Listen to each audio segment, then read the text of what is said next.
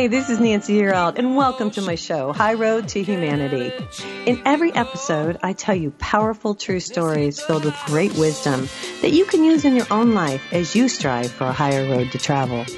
My featured guests will have their own unique stories to tell that enlighten your mind and your soul. So kick back, relax, and learn the secret to success when you take the high road.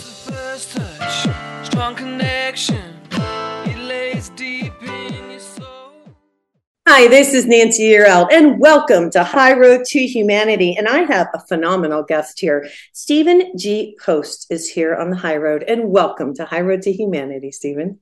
Thank you, Nancy. It's my great delight. Oh, I'm excited you're here. The book is God and Love on Route 80. You love it, you guys? This is really cool. I read this. I spent some time reading this, and it's very, very, very good. Um, so I have to say, he's a pretty darn good writer. So I'm going to turn up my light here so I can read because I want to, you guys to sit back and relax and hear about Stephen G. Post. He's a PhD. He's the best selling author of Why Good Things Happen to Good People how to live a longer, happier, healthier life by the simple act of giving. And that's published by Random House. He's been quoted in more than 4,000 international newspapers and magazines, including the New York Times, Parade Magazine, O Magazine, and Psychology Today. He's been interviewed on several hundred radio and TV programs, including The Daily Show. Now, He's also the recipient of the National Endowment for the Humanities Top Public Speaker Award. Um, he uses highly engaging style to inspire audience audiences with the best of medical and philosophical knowledge about the transformation benefits of kindness, volunteering, spirituality, forgiveness, gratitude and purpose. And gosh, that just says a lot right there. I mean, I can go on. This guy has an amazing bio. Um, I'm just glad you're here and I'm glad you wrote this book because the world's crazy right now. You know what I mean? It, I know what you mean. And it's hard. We have all these medical students here and we're trying to teach them to be virtuous and to form the right habits of character. And yet everything in the newspaper is someone else being thrown off a subway platform or some bunch of people attacking an old person and leaving them for dead on the street. I, I mean, know, I know. It's so, it's so, harsh. Well, we've taken God out of it. Yes, and that and doesn't you're bringing him back. Thank you. Yeah, yeah, on Route 80. On Route, on 80. Route 80. You know, I want you to tell the story because as I started to read this, me being an angelic person. I'm i work with the angels. They bring me messages. I connect with my angels. Everybody has a guardian angel.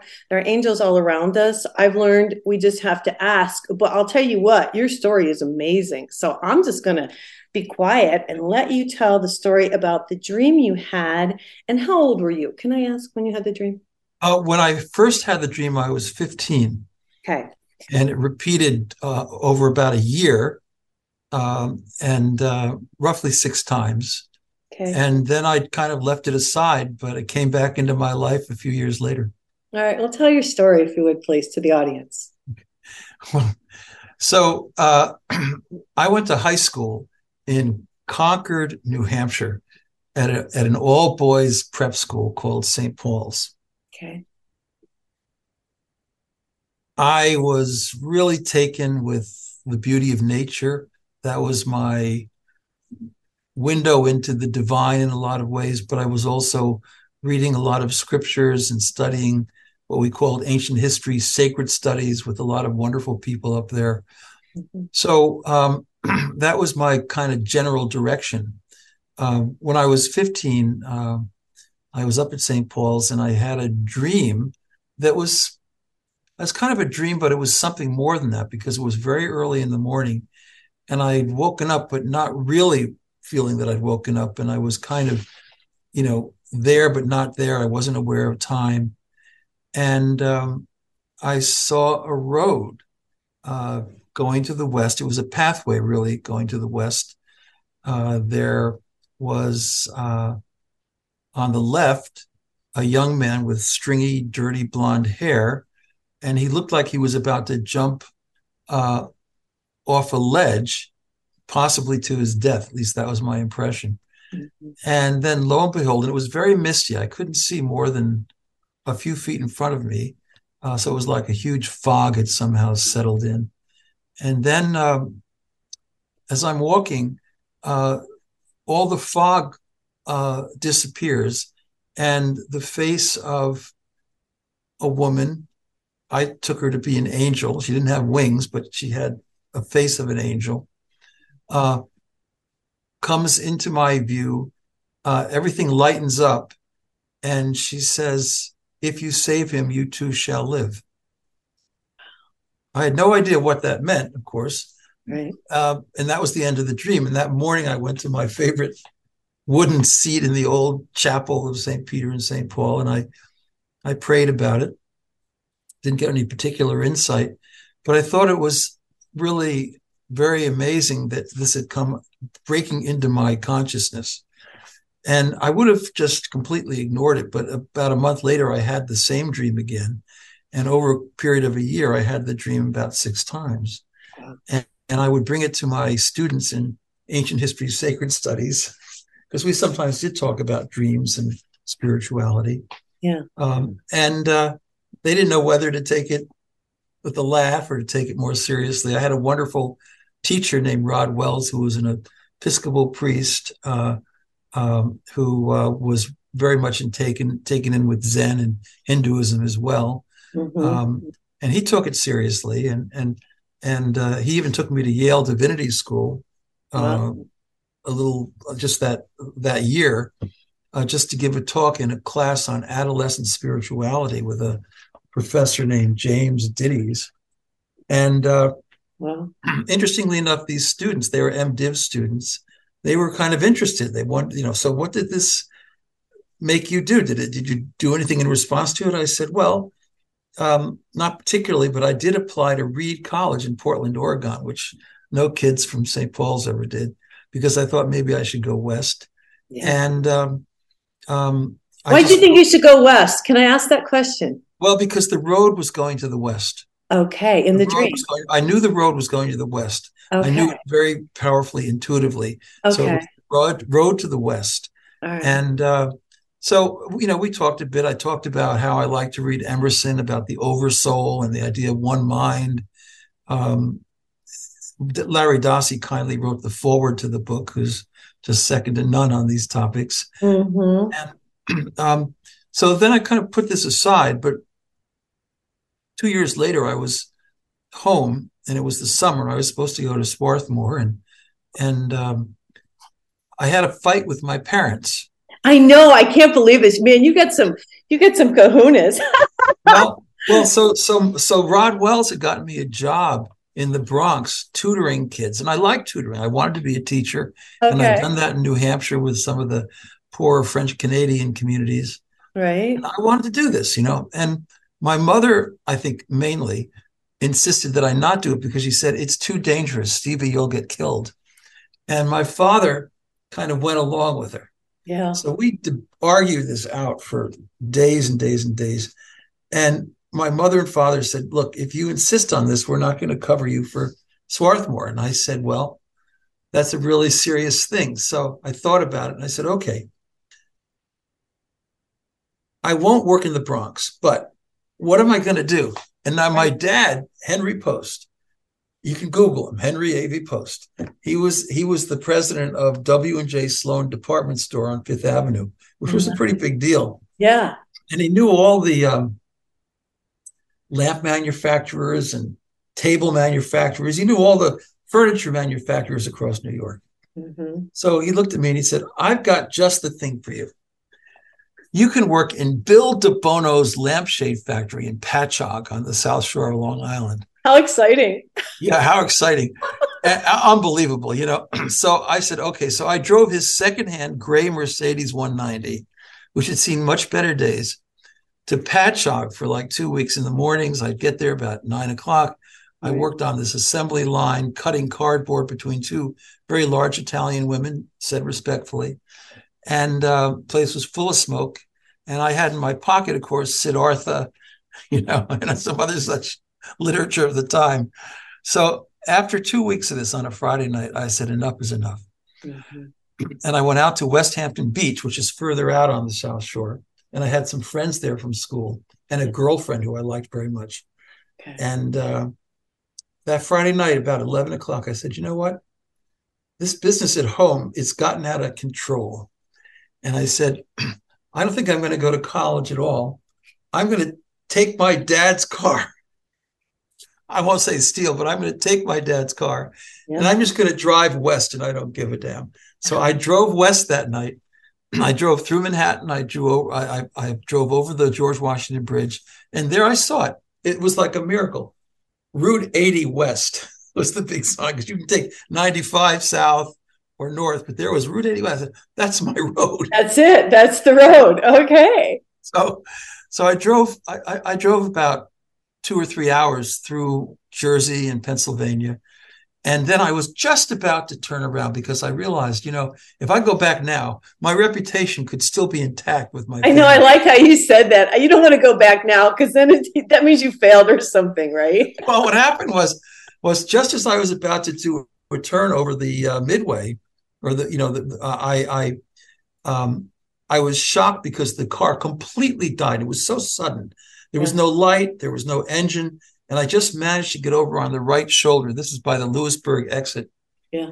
And uh, um, and I and I thought at the time, you know, this must be a sign that I really should go west because somehow or another the universe broke this car just when I was about to betray my dream. You got oh a break. Oh my gosh. Oh my gosh. All right, you guys. Well, listen, the book is called God and Love on Route 80. We're going to hear more. We're going to do the podcast today. You guys, if you want to listen to the podcast, you can hear um, it on Apple. You can hear it on Spotify. We're on TogiNet Radio, who produces the podcast. But, we're on Binge TV today. And thanks for watching. I'm here today with Stephen G. Post. This is Nancy Yearout. This is High Road to Humanity. And we will be right back.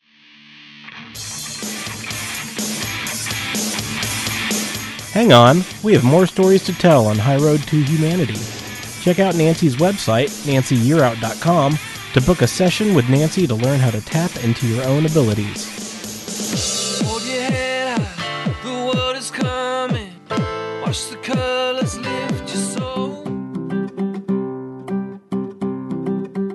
Hi, this is Nancy Yearout, and I want to thank all of my listeners for supporting High Road to Humanity. You can listen to High Road to Humanity on TogiNet Internet Radio, Apple Podcast, Spotify, and more. The show is now streaming on Binge TV networks. Just search for High Road to Humanity. If you guys are interested in a spiritual reading or coaching, visit my website, nancyyearout.com.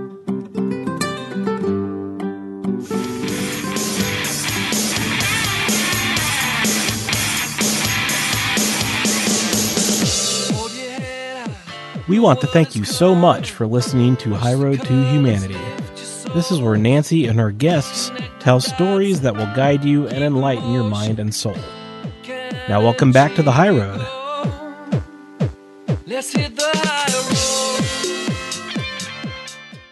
Hi, this is Nancy Yearout, and this is High Road to Humanity. And I'm back here today with Stephen G. Post, who's written, written this fabulous book, and he's talking about God, he's talking about love.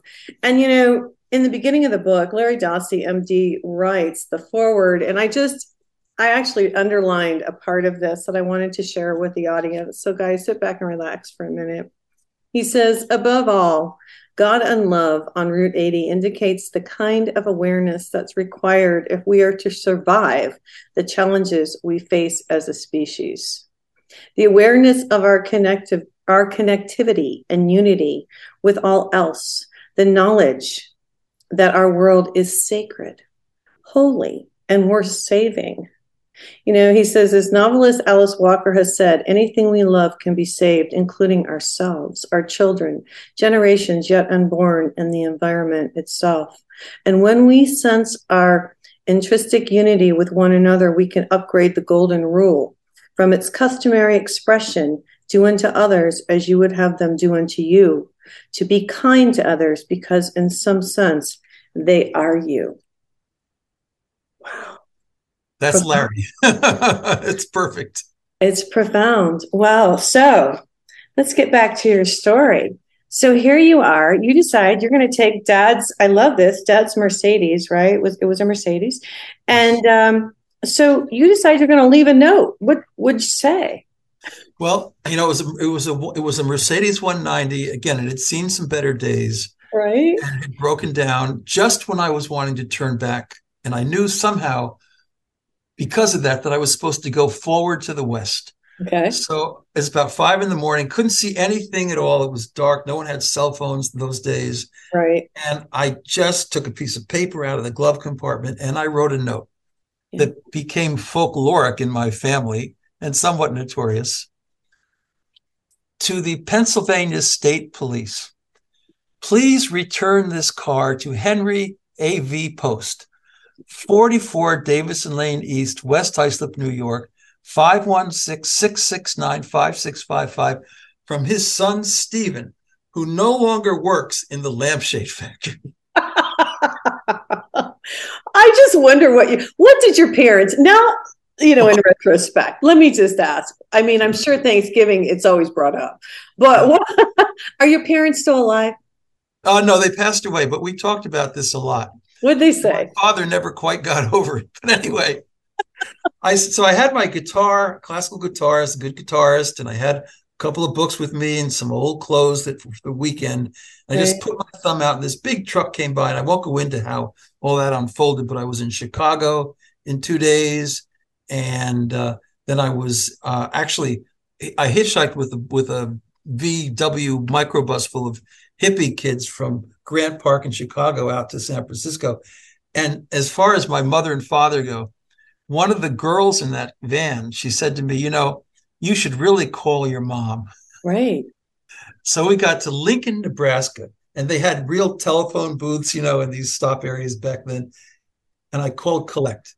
Oh God. And uh, my mother picked up the phone and she said, Oh my God, I'm glad you're alive. And I said, Mom, I'm fine. Didn't you get my note? What'd she say? And she said, she said, quote, well, I'm glad we can call off the Pinkertons. Oh. And I said, Mom, why did you call the Pinkertons? So anyway, I said, Mom, you should have let me work in the Bronx. And she said, You know, you're probably right. Where are you going? And I said, I'm going out to cousin George's in the Mission District of San Francisco because he'd been a Green Beret for a couple of tours of duty. And he was a great guy. He was a Chapel Hill grad in Chinese studies. And I spent the summer out with George playing Villalobos and Granados and Spanish restaurants. And lo and behold, I drew a very, very bad draft number. So I called the people at Reed College and I said, Look, I know you let me in, but I turned you down. I could really use a place to go to college right now because I don't want to go over there. And they said, Okay, so come on up. So it's like the first week of September. And I'm at my Nichiren Shoshu Buddhist community temple on Mich- on uh, um, uh, Mission and uh, um, Ch- uh, uh, uh, what was it? oh, what was the name of it? Yeah, Chadwick Street. Okay. So, I, so so I go to I'm down there. It's early in the morning, and there's Gus and George and a bunch of people, and they're kind of seeing me off, and they give me a gift. I had to actually pay some money, forty bucks for it. Yeah. A Gohonzon. A Gohonzon. Yeah. Tell what that is. That's a scroll. It's a, it's it's a scroll and it's got certain symbols on it like you know one mind uh, infinite love those kinds of things and it's very deeply symbolic it goes back to the you know uh, 15th century in japan wow and so gus who was a japanese american explained it to me very quickly and i put it in my backpack i scrolled it back up put it in my backpack. and then i took the bus uh, from market and chenery street i'm sorry market and chenery street to golden gate park got off at Golden Gate and I walked across. It's a pretty big park to the bridge, and I could see the red uh, entranceway into the bridge up this little path surrounded by stone and boulders. And I walked on the bridge, and it was so foggy. Again, it's about seven in the morning. I couldn't see anything. Um, and I walked up that up that bridge, and I got to the middle of it, and lo and behold, I heard a little scratching to the left and I squinted hard and I looked and I, I, I thought I saw a guy who looked kind of like the kid I saw in the dream. He had very stringy blonde hair and he was hanging on the on the bridge and he looked like he was ready to jump. Yeah. And and he and he saw me and I saw him. We made eye contact. And then he screamed out, all these incredible profanities. and he even quoted Macbeth, you know, life is empty nothingness. And I and I looked at him and I said, you know, uh, I think you're right.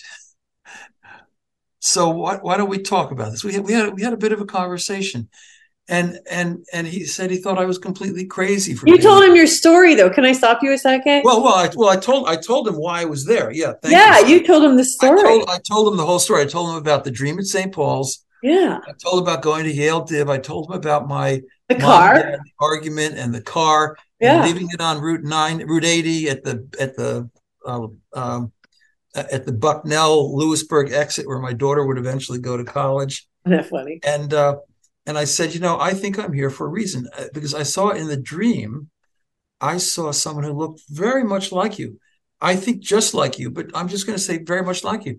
And he said, you know, he just said, "BS, you're kidding me." And I said, "No, I mean, let me, let me, let me just say that you know this could be true." And so he he actually as we developed this rapport around the story, which was sort of mesmerizing for him, I said, Why don't you come over on this side of the fence? And I'm going to give you a present that's going to change your life. And he said, What's that? I said, It's a Gohonzon. What's a Gohonzon? I said, Come over here and I'll tell you. So he yeah. came across yeah. and I pulled it out and I unscrolled it and I said, If you take this from me, you're going to have good luck the rest of your years. And I and he says, "What's it mean?" So I explained some of the symbols to him, and and uh, I said, "Take this." And here's a note to my cousin George Lamont. If you've ever heard of Lamont gloves, George eventually made those. Oh my gosh! Um, so, uh, so I said, George, this is Harry. He's having a hard time. Would you please let him sleep exactly where I was sleeping on the floor in your kitchen, uh, in your apartment? and take him down to the to the uh, Nichiren Shoshu temple, introduce him to Gus, and just take care of him, look after him because you're good at that. Mm-hmm. So uh, I I gave uh, Harry the Harry the uh, the Gohonzon, and he walked uh, south on the bridge, and I walked north. And as soon as I was walking north, all the fog disappeared, wow. and and it was a tremendously radiant, bright morning light. I couldn't believe it, and I felt exactly like I had in the dream that somehow, you know, and, and I thought it was a miracle that somehow or another, you know, now it's two years later and it's 3,000 miles away, you know, New Hampshire to yeah, San Francisco, San Francisco right? That's You're long yeah. way. So, so w- without any reference to time or place, there this dream was coming true, and well, I part just, of it, part of it, like you met the boy, well, half of it, yeah. Half so of that, the dream. but, that, but but but I knew that I knew that somehow this was much more meaningful and mysterious than I could ever have imagined. Right. And and now I really believe the dream. Before I kind of believed it, but I didn't really believe it. But now I really believe the dream. And um, so I, I hitchhiked that afternoon up to Reed College in Portland, Oregon, and uh, uh, I had a pretty good fall semester there. And in um, in January, it doesn't snow up in Oregon, but it gets pretty rainy and it can get cold. So there was a, I was in the Reed College coffee shop with some friends, and it was about nine at night. And this guy came bouncing through the doorway and he yelled out with wide open eyes, looking like he was totally blissed. He said, My name's Andy, and I've got a Harley Davidson Shovelhauser, and it's the fastest bike bicycle on earth. okay, I'm going to stop you because we're going to go to break, you guys, okay. because I don't want him to be in the middle of the story and then I send him to break. Okay. So here we are. The dream is if you save him, you too, you too shall, shall, live. live. Yeah. All right. The book, yeah. I had no book. idea what it meant, you know, but, but now I was learning. I right. was learning. Right. All right. So, God and Love on Route 80 with Stephen G. Post. This is Nancy Yearout. This is High Road to Humanity. We'll be right back.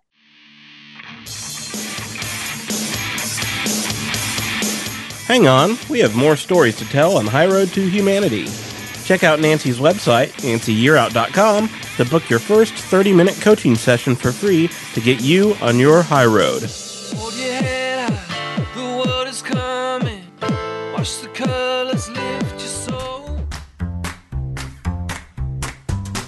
Help me, TogiNet. You're my only hope. I want to start a podcast, but I simply don't have time. How do I take care of the details? Editing? Contacting guests? Where do I put it so that people can listen in? Fear not. The podcasting wizards here at TogiNet can take care of all of the details because we provide full service podcasting for all of our hosts so that you can focus on your message. We even build you a web page that you can edit. And we send your podcast out to Spotify and iTunes so that your message is easy to find. Wow, you can do all of that? You've magically cured my anxiety. Where do I sign up? You can find all of our packages on our website, toginet.com. That's T O G I N E T.com. If you would like to talk to one of us, call us at 903 787 5880 or email us at staff at toginetradio.com.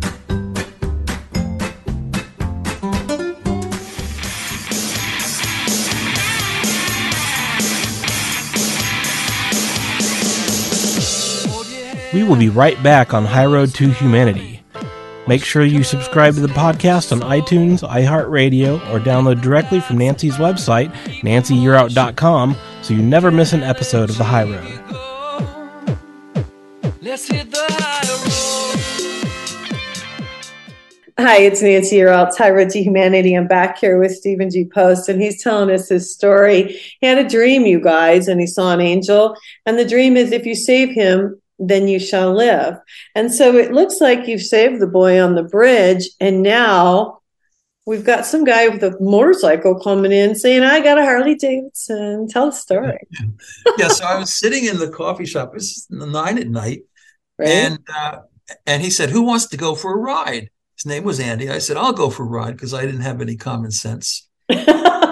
And I went out there into the parking lot, and I jumped on this big Harley Davidson, and, and Andy was there, and he had this black jacket on, and and this sort of flaming red hair, and he just took off, and, he hit like you know 80, 90 miles an hour in literally a minute, and he went through every red light, every every stop sign. Oh, he hit like 150 going out to the Pacific Coast Highway, and he hung south. And we were all, it when it was raining, but it was cold too, so it was slushy, and the and this motorcycle was slip sliding away basically, and I was scared to death.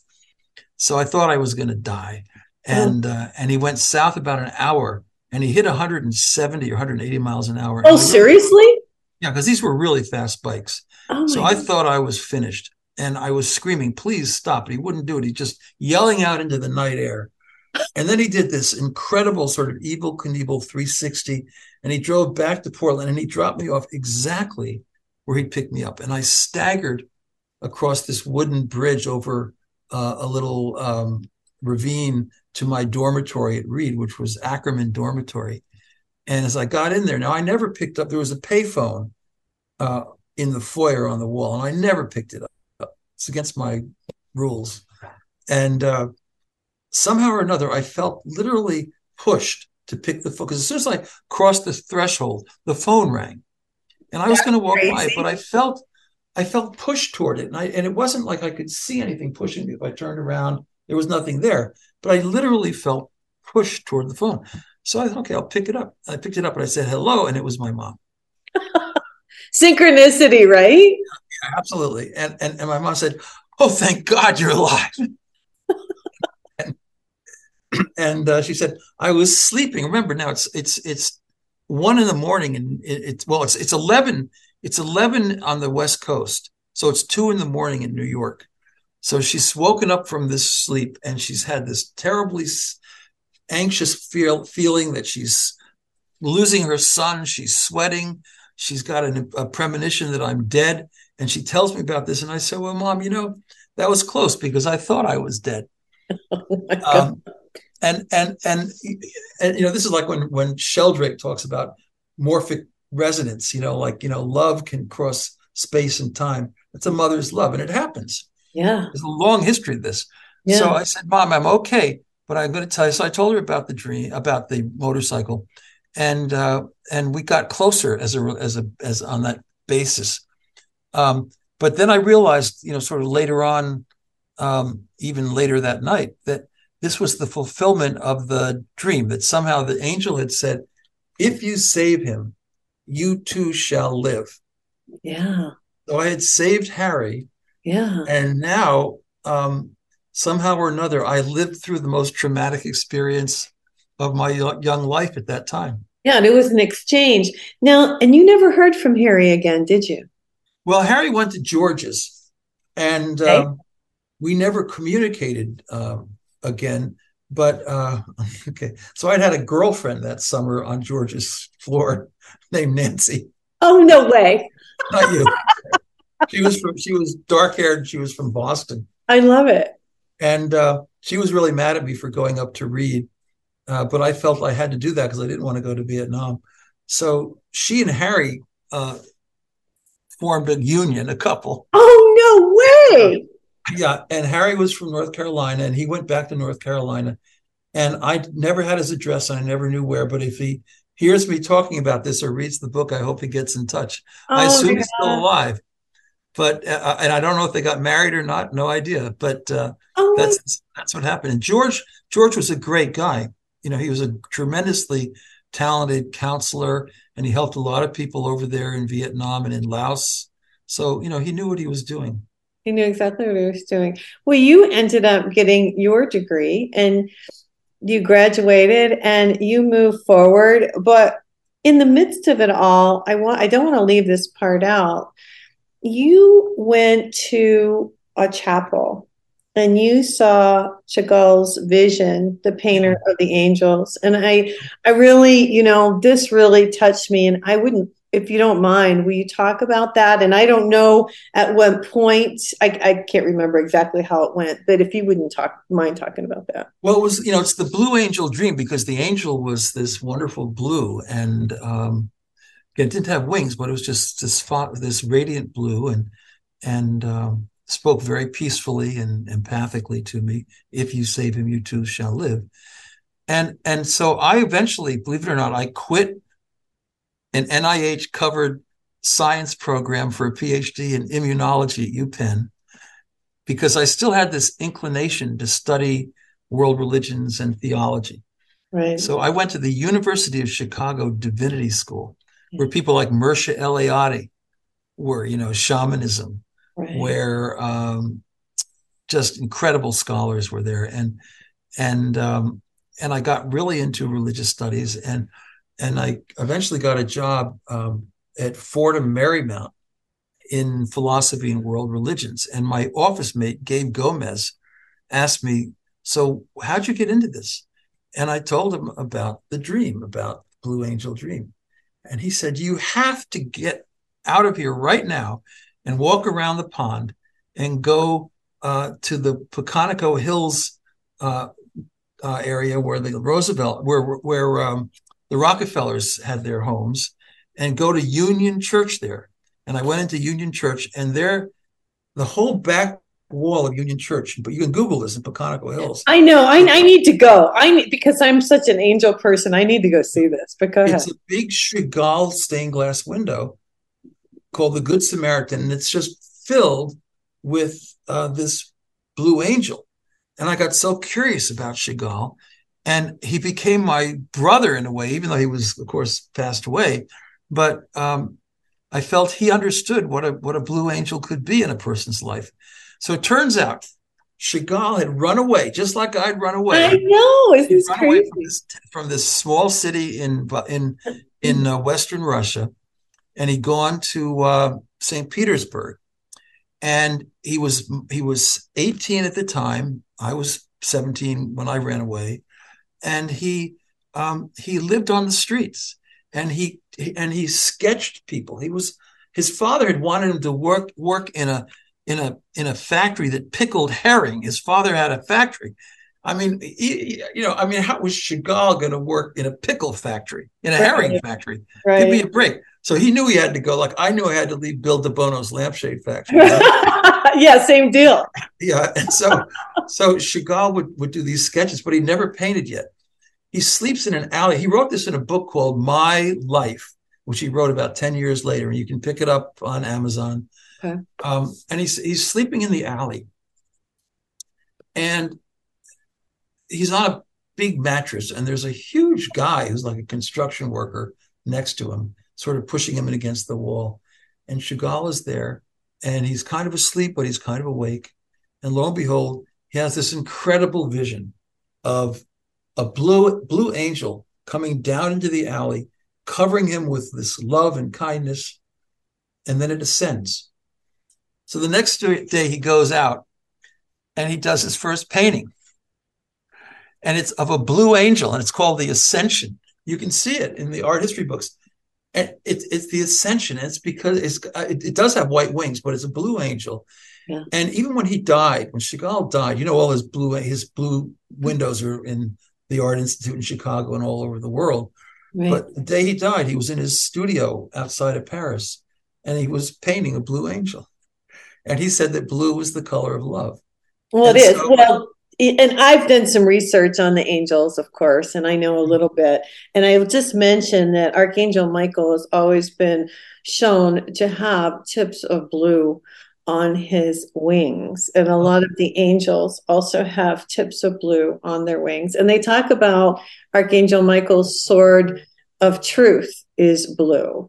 Okay. So this color is definitely in line with everything I've ever learned about the angels. Yes, and know about the angels. Yeah.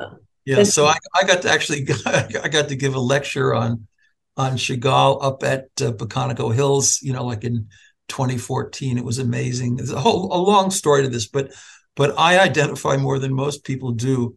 I think with Chagall because I felt like somehow we were brothers under the skin. You know.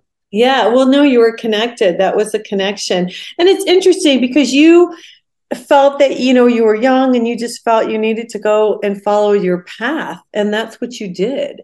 I mean, you weren't worried about not having, you didn't have much money with you when I you had 50 decided. bucks. I had 50 bucks. Yeah. But but the thing about it is that there there was a pull. The, the the dream. I didn't know what the dream really meant, but it was a pull. I was curious about it. But there was a big push, which was the incredible uproar at home. yeah. You know, over over not being able to tutor in the Bronx. So I had a push and a pull, and together those things. Now, by by the way, when I was at Reed, I took a course on Alchemy 101 with Steve Jobs, who was a student at Reed. Oh, no way. Yeah, and and we we read uh, the the autobiography of a yogi together, incidentally. That's Um, interesting. okay. But he but he was a Reed kid, and and and he only stayed there for about a, a year. But interestingly enough, uh, we were able to talk about the Blue Angel Dream.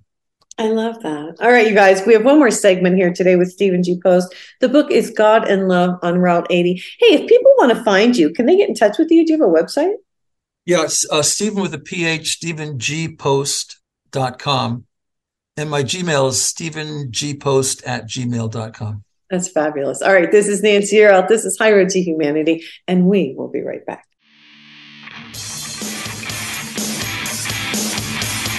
Hang on, we have more stories to tell on High Road to Humanity. Check out Nancy's website, nancyyearout.com, to book your first 30 minutes coaching session for free to get you on your high road.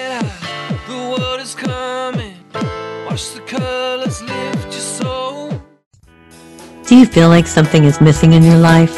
Do you feel lost or alone? Do the things you buy for yourself lose their luster quickly? Are you searching for fulfillment within your heart and soul? What if you were given the ability to change your life for the better? To create what you want for yourself? What if I told you you have the ability to tap into the universal energy to design the life you desire? This was my discovery many years ago.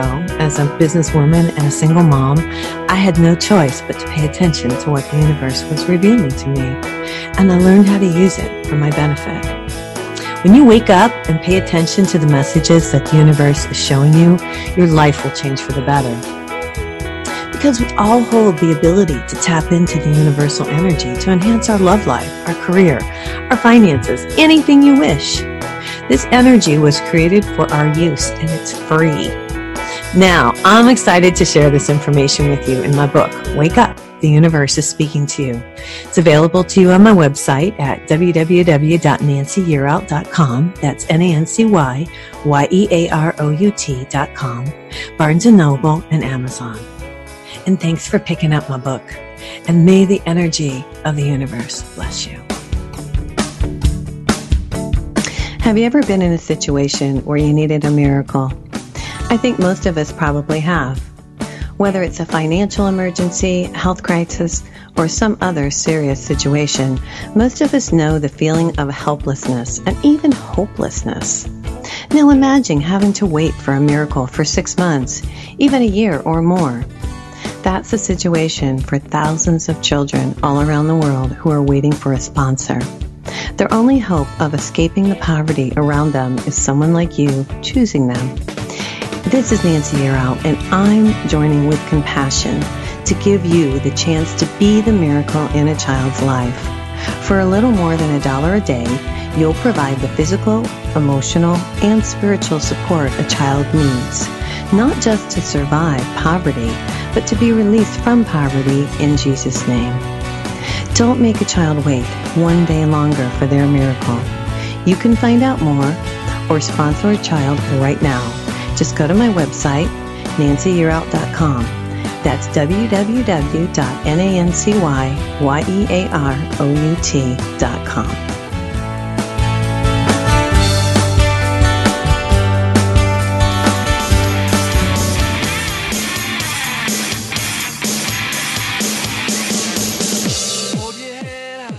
We want to thank you so much for listening to High Road to Humanity. This is where Nancy and her guests tell stories that will guide you and enlighten your mind and soul. Now, welcome back to the High Road.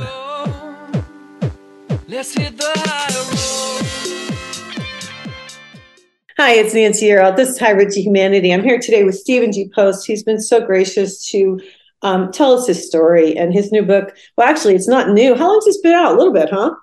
About a couple of years. Yeah. God and Love on Route uh, Route 80, and I really enjoyed it. I have to tell you, it was very well written, and the story, and there's much more to it. It's quite a lengthy book than what we're telling you today.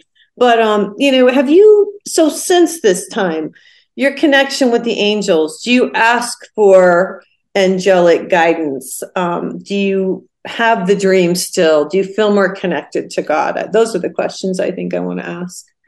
Well, I think since that experience on the Golden Gate Bridge, and since that experience on the motorcycle, I've never doubted consciousness of the one mind. That there is only one mind. In that sense, I'm very much like Larry Dossey, which is why we've been friends for a long time. And um, and I think that yeah, these kinds of communications are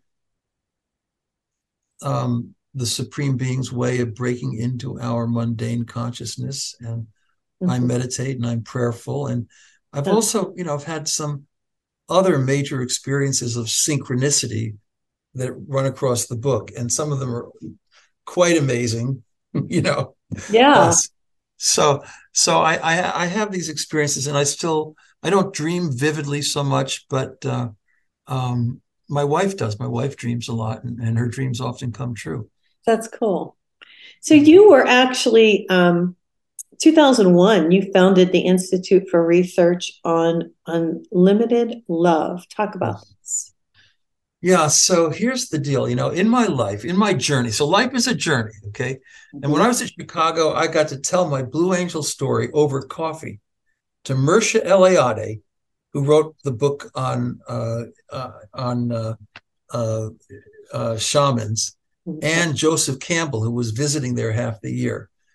And and I told him that story. I told him about the car, and Eliade said, "That's shamanism." And Joseph Campbell said, "You're lucky to be alive." yeah. But I, but at any rate, you know what happened was, um, I met wonderful people in my life, including um, Sir John Templeton, the famous investor, at a conference on spirituality and religion in Virginia, uh, way, way back in like, you know, 1991, 92. And I became an advisor to his foundation. Nice. Um, so I'm I'm in my office at the medical school of Case Western Reserve University, where I'm doing a lot of research on dementia uh, and so forth. Um, and um, lo and behold, I get a fax from Sir John. He's down in Lyford Cay uh, in the, in Nassau, um, and says, Stephen, we need to start an institute to study the greatest human asset, but the greatest asset in the universe, which is love. Mm-hmm. And I responded, in fact, Sir John, that's a great idea to bring all these great scientific methods to study this. What should we call it? And he said, the Institute for the Study of Unlimited Love, for research on unlimited love. And I faxed back, I said, Sir John, that's okay, but maybe we should tone it down a little bit and change it to the Institute for the Study for Research on on Altruism. And he he faxed back, no, I think unlimited love up to eight point nine million dollars. I still have that fax, and Oh, uh, and so I said, of course. And he was so right because it allowed us to have huge conferences with scientists and practitioners and spiritual thinkers all over the world. We funded upwards of 70 major studies at leading universities from Oxford to Berkeley, uh, and really kind of kicked off this this area. Um, and okay, so what did you find out? well, a lot of things. I mean, we you know we studied. I mean, we we had to we had to divide up the topic. So the first thing was um, it, it you know give and live better. That when you give to others, you benefit yourself, even if there isn't a reciprocal payback. So we studied that. Had many many uh, important studies on that. Even did a national survey um, indicating that a great many Americans uh, agree with that particular viewpoint.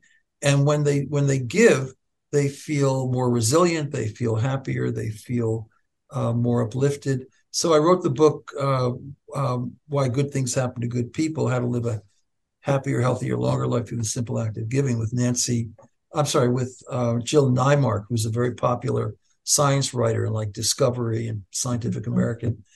So we wrote that, did really well, and um, um, and we also studied uh, the healing power of love because Sir John always said to me, he looked at me and he said, you know, love heals, That's right. And I said, it sure does, Sir John, and we were very close. You know, I was like his right hand. I got to tell you how how he died and what, what it, that's it's amazing. But we studied the healing power of love, and and I've had my day job in medical schools at, uh, you know, Case Western, Michigan, Stony Brook, running programs that study scientifically the importance in, of, uh, of these kinds of positive emotions Right. in healing. Right. Well, let me just say, first of all, I want to say a couple things before we get out of here. One, um, love has the highest vibration in the universe. Yes. So I'm really into energy and the vibration because we are energetic beings, you see.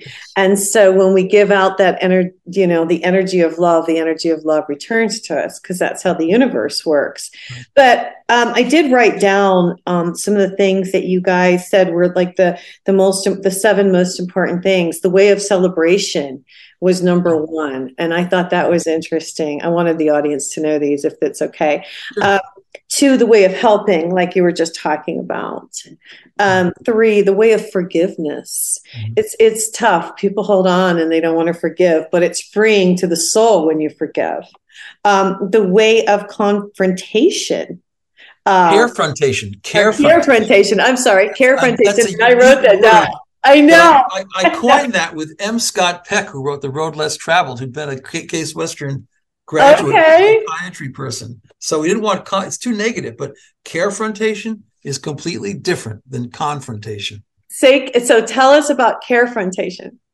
Well, you know, that's where you, you know, I mean, I, I manage situations all the time, every day, where I have to give, I, I have to be like a little bit of a velvet hammer. I, I want to encourage people. I don't want to lose their attention or their connection, but I do need to to help them to kind of get back on track, which is what true friendship and good leadership is about. Nice. So carefrontation is is is a different feeling than confrontation. I'm not I against that. Yeah. Yeah. That's really good. Um, the way of mirth, laughter. You say laughter. I believe in laughter too. The positive endorphins, right? Oh yeah. So so as we say in the book, you know, uh, laughter in a millisecond completely changes people's orientation. So during COVID, this place was covered with this was an epicenter for COVID. I was here every day, and Aw. I would be on the uh, on the escalator, and I would say to the students, in fact, if if I ran into them, I'd say, uh, you know, some little dad joke like. Uh, what did the what did the fish I was for one while I was what did the fish say when it swam into the wall? Damn, things like that. Yeah. just because just because and not not I never use derisive or unkind humor, but just Right. these sort of small, cute, uplifting things that people remember. Right. And you write in Proverbs 17 22, chapter 17, verse 22, a cheerful heart is a good medicine. Yeah. I Yeah. love that. And I like that you put the way, uh, number six is the way of respect, because we were talking earlier, you know, we've really lost respect for humanity, for each other, for human life. You know, as we see these things happen uh, on a daily basis, and the and the last one, which is so very important, which I feel we've lost too, that we have to get back, is the way of listening. The way of listening. Yeah. Yeah. Yeah. And these are things that, you know, any anybody needs to know, but especially healers, nurses, and doctors need to listen attentively. They need humility. Right. uh, and and and and and they need to put themselves in a position where they can really be instruments of love. So I've been able to pull this off at some pretty good medical schools, and you know, Cool. uh, not get not, not get trampled for it. In fact, uh, we even won the Alpha Omega Alpha award two years ago for that's the highest award in medical education. You know, for this center for what we've done with this incredible medical center and so you can do it, but you got to have a dream. And I got to tell you about about this about Sir John when he died. All right, tell us this, and then we'll get out of here for today. it. So, so Sir John died. I'm sorry to say, died in 2008, and I loved Sir John, Oh. and we thought alike. So, a couple of weeks before he died, his son Jack Templeton, who was a pediatric trauma surgeon at the Children's Hospital of Philadelphia, he called me on. It was on Route 80 on my flip phone. Okay. You're always on Route 80. I was on Route 80 because I was driving out to Cleveland All right. and and I, I picked it up and, and it was early in the morning. The sun was just coming up and it was Jack. And he said, Stephen, dad is dying. And I said, Jack, I'm so sorry to hear that. Um, is there anything I can do? And he said, Yeah, dad, dad's um, got a request for you. Okay. This is the most famous investor of like literally the 20th century. I mean, the Templeton funds, Templeton Franklin, but he was a very spiritual man. He, I you know, love it. I he love was it. the one my He, he loved Larry Dossey. So, so I, I said, "What did he ask?" And and and and and Jack said, "Well, Dad would like to write one more book, but he doesn't have time to do it, and he'd like you to do it for him." I said, "Oh my God, okay. Well, I that's a little bit daunting, but um, Yeah. if he wants me to do it, maybe I'll consider it. Did he give you a title?" And Jack said, "Yeah, ultimate reality is unlimited love." And I said, Jack, we can work on that, but would you do me a favor? Go back to dad, your, your dad, you know, go back to Sir John and ask him, can we use a question mark in the title? So Jack came back about three minutes later and he said, yeah, yeah, yeah. Dad says, is ultimate reality unlimited love question mark. And so I actually wrote a book for the Templeton Press, which you, you can see on Amazon. I mean, this is all real. And it's called Is Ultimate Reality Unlimited Love with a forward by Jack and Pina Templeton, MD. Is it? Yeah. I love it. I agree. I It's all about Sir John and how, how he was, you know, he was a Wall Street guy. He was a Yale graduate. He was a Presbyterian, but in his heart, he was into this one mind mysticism. And they called him the Tennessee mystic at times for that reason. So this book's full of Sir John. I love it. God, Stephen, I'm so glad you came on. You're going to have to come back. Well, you, if, if you wish, I'd be happy to. It's been fun talking with you. It's been fun talking to you too. I love it. Anytime anybody wants to talk about God, I'm I'm into it. And Okay. love and compassion and connection. So I'm so glad you came on today. The book is God and Love on Route 80. I recommend it highly. It's by Stephen G. Post. You guys, we got to get out of here for today. But Stephen, thanks again. Yeah, and thanks for the dream, Angel. All right, you guys, this is Nancy Yearout. This is High Road to Humanity. And we'll see you next time. Everybody take care and God bless. Please join me next time on the High Road with stories full of love and hope for our future. You can find High Road to Humanity on TogiNet Radio Spotify, Apple Podcast, and now watch The High Road on Binge TV networks. My channel is High Road to Humanity. Have a blessed week and know by staying on the high road, you will make it to your destination. For a psychic empath reading, visit my website, nancyyearout.com, to book your date and time with me. I will deliver your messages from the angels. And God bless.